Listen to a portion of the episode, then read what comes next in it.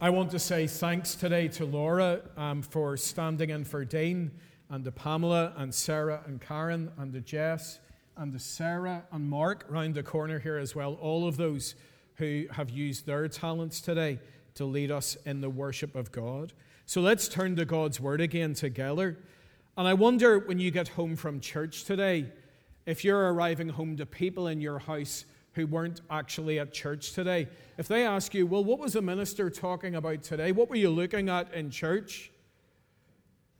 You might be inclined to say, I think the rain stopped now, or something like that, in answer to that question. What did you make of that chapter? If you were seeking to engage with God's word today, if you were looking at the words and following along the words, what did you make of this chapter of Scripture? I very deliberately read the whole of this chapter of God's Word, and I very deliberately read it after our youngest kids had headed out to junior church because it is really unsavory stuff. And yet, this is the Bible. And remember what we're told in Scripture about Scripture, what it is that Paul says to his fellow gospel worker, Timothy. And he talks about Scripture and he says, All Scripture is God breathed. And what he's saying is that every single word that's contained in the Bible is God's word to us. Yes, it is written down by people, but it is ultimately God by his Holy Spirit speaking those words.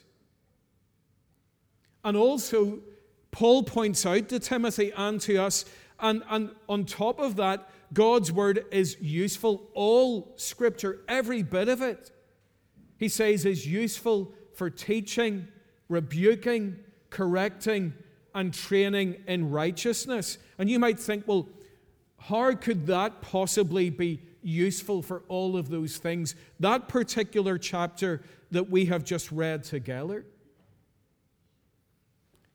And yet, the Bible says of the Bible all Scripture, not just the nice, straightforward bits, not just the bits that we would include in our Sunday school lesson or in our junior church rota, but all of Scripture. So, what are we to possibly make of what we have just read? Do you ever find out things about your family that you'd rather not know? That's the great danger of digging too deep into the past. All the time, people call up my manse or they, they call the manse by phone or they send me an email because they want some records of a baptism or of a marriage in the past because they're digging in to their family's past. And sometimes, if you dig too much, you're going to unearth something that you'd rather not know. Well, here in Scripture, we are reading about one of the best known families in the Bible. A family that God was going to use as the foundation for His special nation.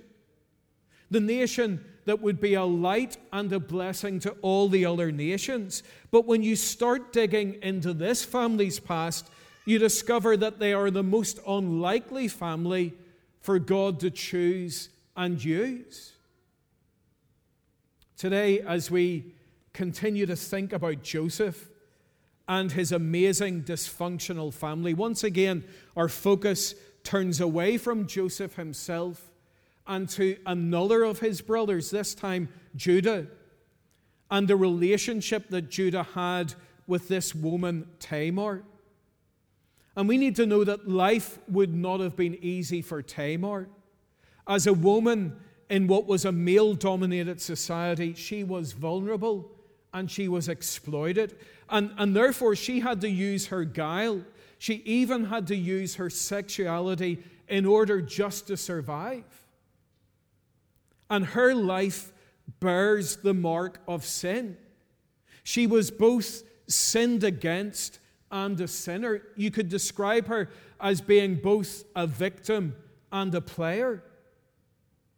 And yet, remarkably, this woman gets a special mention in the New Testament, as we'll see in a while. She gets a special shout out at the beginning of one of the Gospels that is celebrating and looking at the life of the Lord Jesus Christ. And you're soon able to see the mark of sin upon these lives that we encounter here in Genesis chapter 38. You just need to go a few verses in to realize this is wild stuff. And if you read a chapter like Genesis 38, expecting to see a good example to follow, you're going to be sorely disappointed because there is absolutely nothing good or wholesome or positive about what we encounter here in this chapter, the behavior that unfolds in this story. Just take a quick scan through it and the key characters, beginning with Judah himself. And let's locate Judah in the overall story that we're thinking about. He is one of the older brothers of, of Joseph, he is a son of Jacob. And we would have to say that Judah's actions in this chapter are shameful. What he does against Tamar is incredibly wrong and sinful. First of all, he breaks his promise to her. And this is all a bit complicated, but he has a special responsibility to her as a widow of one of his sons. It is his task to find another husband for Tamar because having a husband is her future. It is the only way that a woman in this society could really survive and thrive. And Judah half heartedly makes promises, but he has absolutely no intention of fulfilling these promises and doing this job.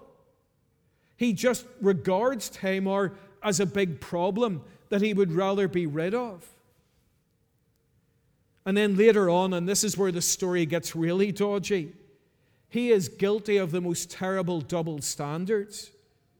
When Tamar realizes that she's been deceived, well, she decides to fight fire with fire in verse 14. So she disguises herself. She makes herself look like a prostitute in order to sleep with her father in law, in order that she will have her father in law's child.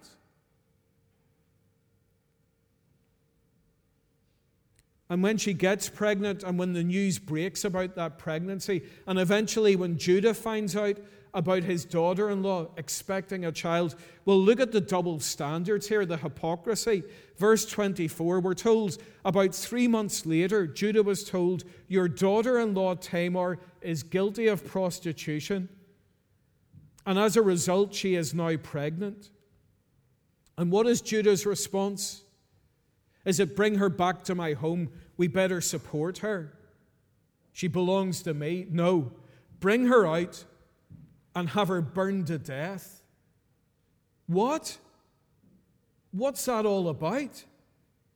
Think about what Judah has been up to himself. And this passes on through the family. We think of one of Judah's sons, Onan, and we read about him in verses 8 to 10, and I'm certainly not going to dwell on this part of the story too much. But Onan, suffice to say, has a responsibility to his dead brother's wife. It may seem very weird to us the way this culture and this society worked, but he had this responsibility and he was instructed by his father to see it through. But what does he do? Well, he goes to bed with her and he has all the fun without seeing the job through and doing what was required of him. He deceives Tamar and he disobeys his dad. And again, his treatment of Tamar is awful. He regards her as nothing more than a plaything for his pleasure. And this is the world that Tamar herself lived in. It's one in which, to be honest, women didn't stand a chance.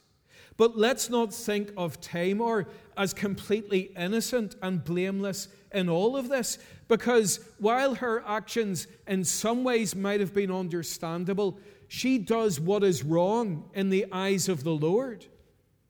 She tricks her father in law, she sleeps with him. She is by no means virtuous in all of this.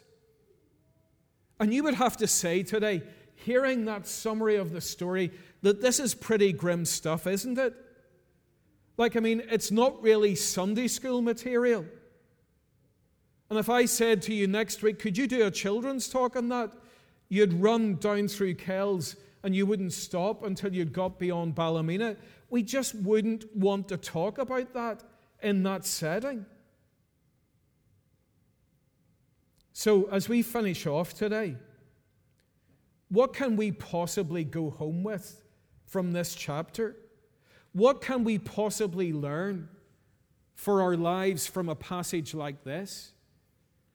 Well, let me leave you with a few things that I think we can learn from this passage because I actually believe that this is a great passage of Scripture. I think that this is a hopeful passage that this is a gospel passage, that it's actually good news. And maybe at this stage you're thinking, Philip has lost the plot, his head's cut. But here's what we hear today.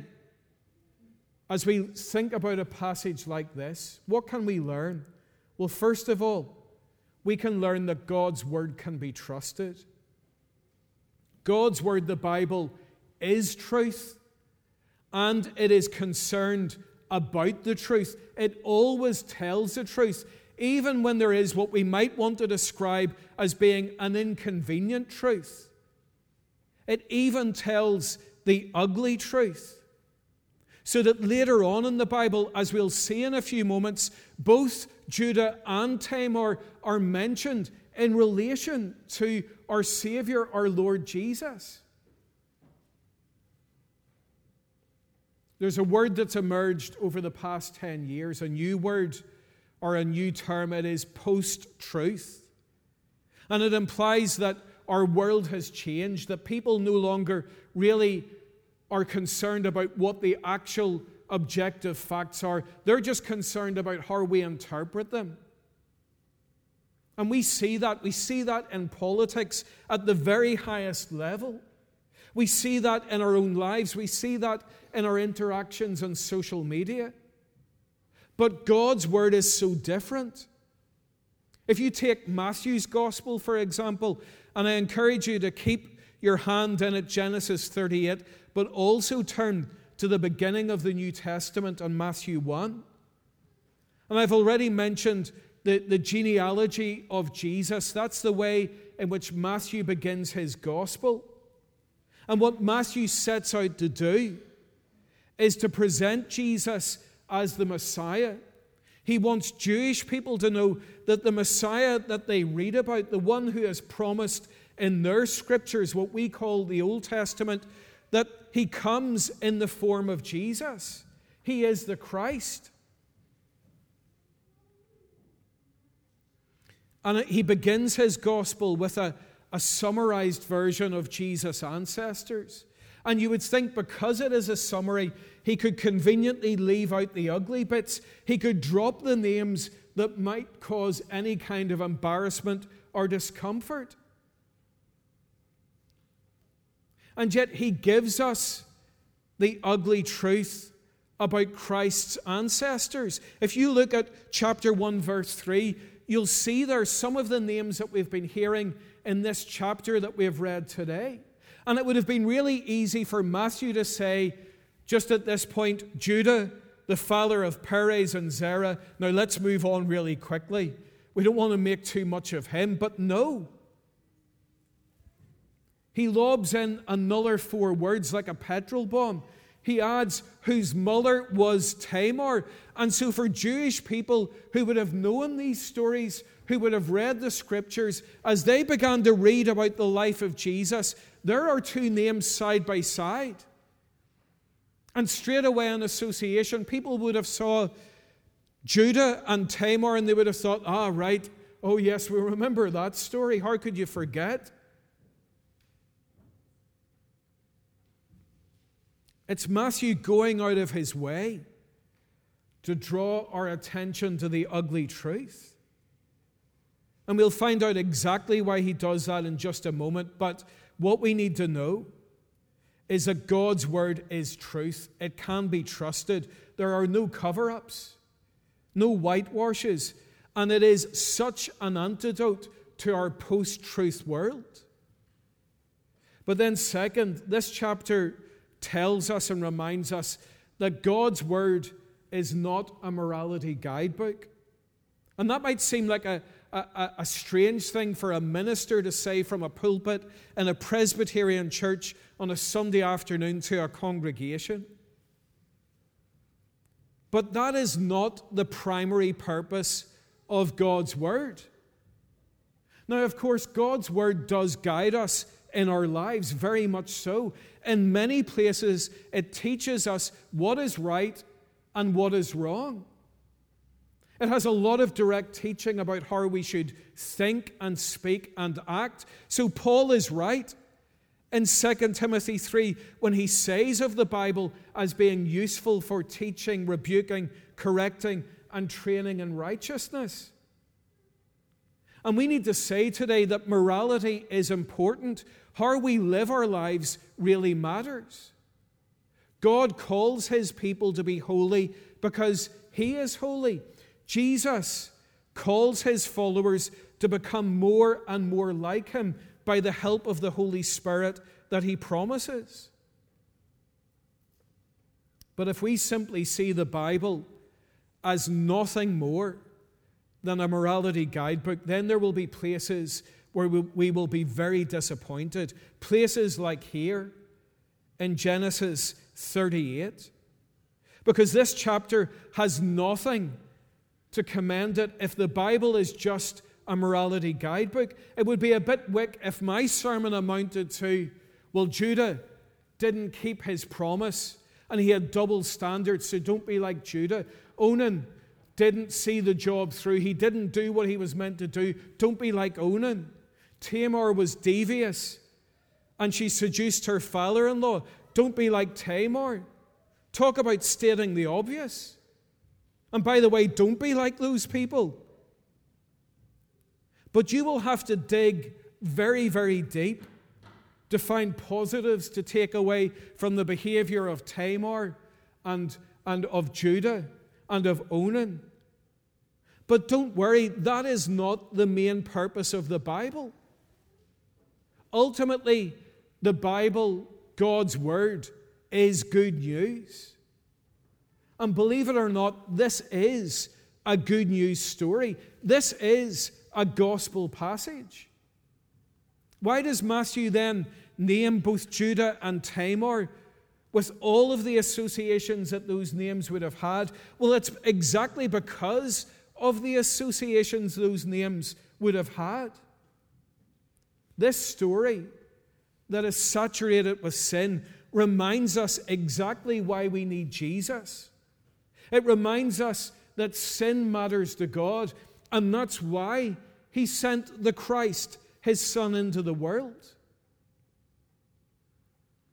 And if you look back in Genesis 38 at those two verses, 7 and 10, the same phrase is used in verses 7 and 10, commenting on Judah's first two sons, of whom one was Onan. And it says of these two sons in summary, he was wicked in the Lord's sight, so the Lord put him to death. And those are words that sum up the bad news that is part of the gospel. The bad news that makes the good news so incredibly good. Those are words that remind us what sin is, that ultimately it is acting against God. As much as it might hurt those around us, and we might have wronged them, ultimately we are doing something that is wrong in God's sight. And those are words that remind us of the ultimate consequence of sin that sin and death are great allies.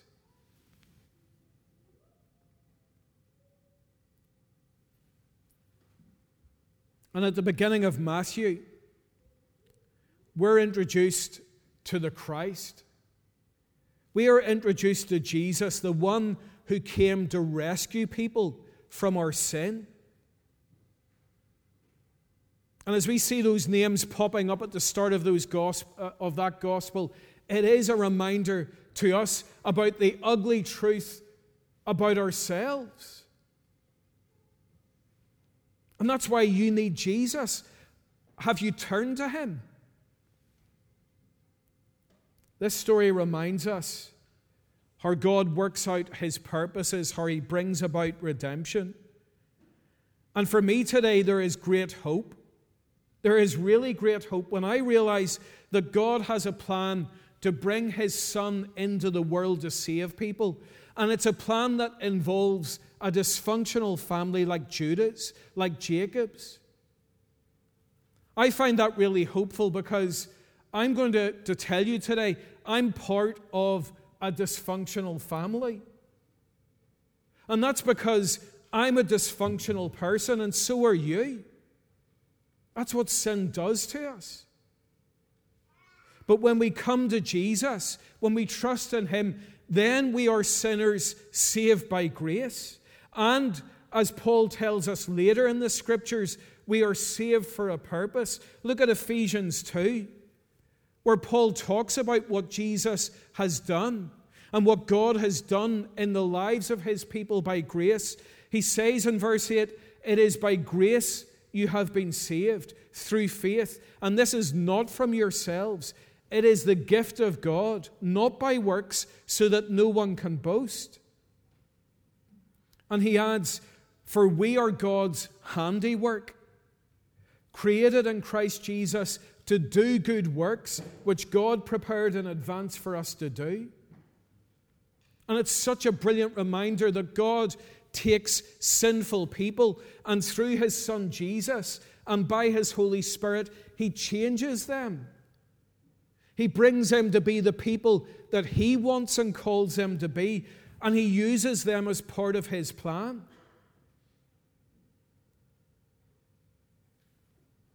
As we finish off, back in Genesis 38, this girl Tamar had a tough life. A woman in a society where women were treated like second class citizens, a widow married into a family of schemers and dodgy characters. And yet she was so important in God's rescue plan. She was an ancestor in the long line that led to the birth of a Savior. So today and every day, don't ever say, I can never be used by God because of my background, because of my family, because of my messed up life. Jesus, in his love, God in his grace, as you look to him and trust in him, can take your messed up life and he can redeem it and change it and use you to fulfill his purposes. And this is grace. So Jesus calls you to follow him, to trust him, to believe that his death gives you forgiveness and gives you real life. Amen. We're going to